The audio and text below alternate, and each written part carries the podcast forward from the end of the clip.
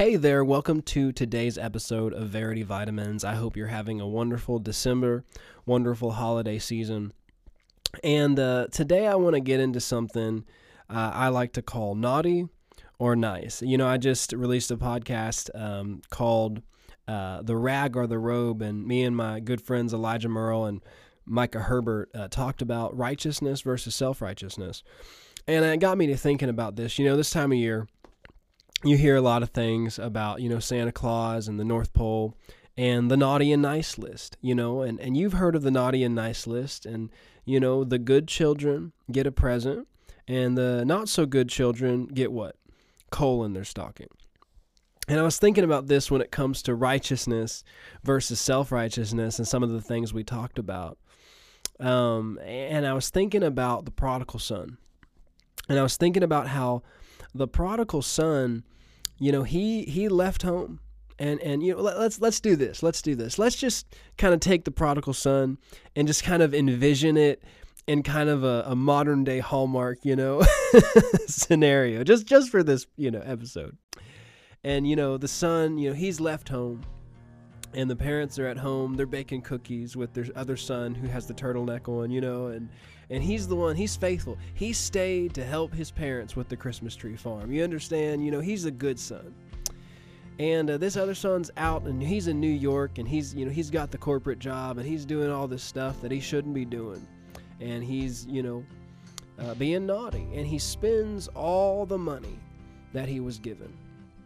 And then he ends up losing his job. He ends up losing his you know model girlfriend. He ends up you know, losing his Lamborghini because he can't pay for it, and now he's homeless and he's on the streets of New York. Of course, you know, I'm, this is a modern adaptation of The Prodigal Son, you understand. I think they actually did something like this one time, but he's homeless and he's digging out of the trash can to look for food. And in Luke 15, you see that a similar scenario to this is taking place in biblical times, and it said that he was basically eating out of the garbage but in the middle of that, the Bible says he came to himself and he remembered the goodness of his father. And he said, I'm going to return to my father. And I'm not worthy to be called his son anymore, but I'm going to ask if he'll hire me as a servant. So, so in our modern day Hallmark adaptation, let's think about this. He's homeless and he's kind of half out of his mind, but he finally comes to himself and he's like, Man, my parents you know, eh, they were baking cookies every day. they always had hot chocolate on, you know, and, and they were working in their Christmas tree farm, and it was just a good life. I'm, I know I'm not worthy to be called their son, but I'm just going to see if they'll hire me. They'll hire me on the Christmas tree farm. You know, that's what he's wanting to know. And so he goes home, and, uh, you know, his, his dad is sitting on the porch drinking hot chocolate with a turtleneck on. No, I'm, I'm enjoying this, you know, Hallmark adaptation. And he sees his son coming, and he's still dressed in his homeless rags. He's dirty and unshaven and you know unkept. And the father gets up, drops his hot cocoa, and runs to his son and hugs him and kisses him and says, "Oh, we've been waiting for you to come home. We've been waiting for you." And he said, "Listen, Dad, I'm not worthy." To be called your son, but just just hire me back on as as a hired hand.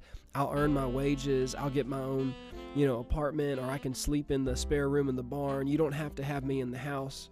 I understand if you don't want me in the house with you guys. I've messed everything up and the father doesn't even regard him. And he he just says, "Hey, hey, that that brand new leather jacket we just bought, that that $3,000 one, bring that out." And put that on him. And, and you know that that ring that I got, that seal ring that I got that's worth $10,000 that I've been saving for him, his inheritance. Hey, go get that. I was to wait till Christmas, but go ahead and get it now. He's to get his Christmas gifts early. And he puts that ring on his finger and he puts brand new shoes on his feet and he said, "Hey, hey, eh, forget forget saving all the food for Christmas Day. Let's go ahead and make it now. Let's celebrate it now." Why? Cuz my son's home and all the presents that we had waiting for him. For Christmas, we'll just go ahead and give it to him now. We're gonna shower him now. And uh, but there's the other brother. He's been he's been on the Christmas tree farm all day, and you know he he he didn't nobody bought brought him fresh hot chocolate. So he's wondering what's going on there. And he's been cutting down trees. And besides that you know the girl he was interested in is talking to the other guy at the skating rink. And you know it's just he's got a lot going on and uh, so he comes back and, and and he's like what did i miss something it's only december 23rd and uh, he looks he looks in there and he sees that the son's home and he's been dressed in these nice clothes and they're opening presents and they're doing all this and nobody told him. and he's not happy about it. He's not happy about it. Why? Because he stayed on the Christmas tree farm. He stayed faithful. He was there doing it. He was there being faithful and doing what he was supposed to do. And so he's not happy. He won't celebrate with everybody else. Well, I'll just leave that where it is.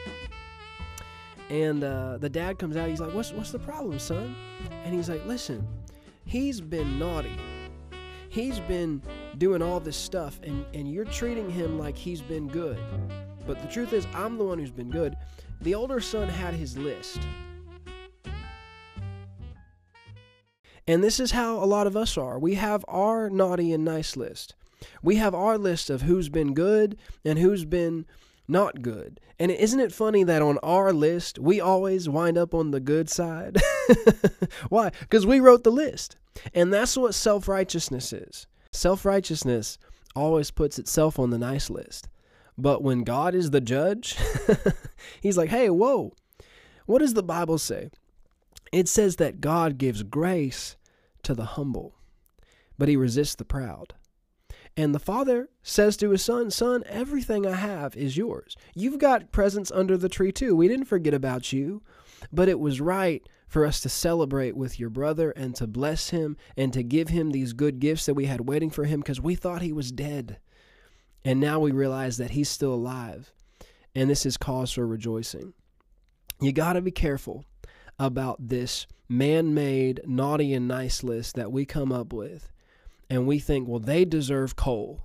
They deserve judgment. they deserve this. Listen, Jesus said, don't think that those people who got killed by that tower were worse sinners than you. He said, unless you repent, you will all likewise perish. Let me read this verse to you and then I'll be done. I, have said a lot of, you know, uh, hallmark stuff. I better read some scripture to you. Matthew 21, verse 28 says, But what do you think? A man had two sons, and he came to the first and said, Son, go work today in my vineyard. He answered and said, I will not. But afterward he regretted it and went. Then he came to the second and said likewise, and he answered and said, I'll go, sir. But he did not go. Which of the two did the will of his father? And they said to him, The first. And Jesus said, Assuredly I say to you that tax collectors and harlots enter the kingdom of God before you. For John came to you in the way of righteousness, and you did not believe him. But tax collectors and harlots believed him, and when you saw it, you did not afterward repent and believe. So the truth is, there is a list. It's called the Lamb's Book of Life. And what gets you on that list? Not what you do, not your work. What gets you on the list is repenting and believing. See that older older brother, he was relying on his works and he had his list of what he'd done right. But the younger brother, the prodigal son, the reason why he was redeemed, the reason why he was justified is because he repented and he believed. And that's the only thing that'll get you on the nice list. And that's the only thing that will cause you to receive the good gifts that God has for you. But you know what self righteousness will get you? Coal. You know why? Not because God's given that to you, but because that's what the wages of your righteousness are. But if you will lay aside your righteousness and receive the grace that God freely offers to you, you'll have presents in your stocking every time.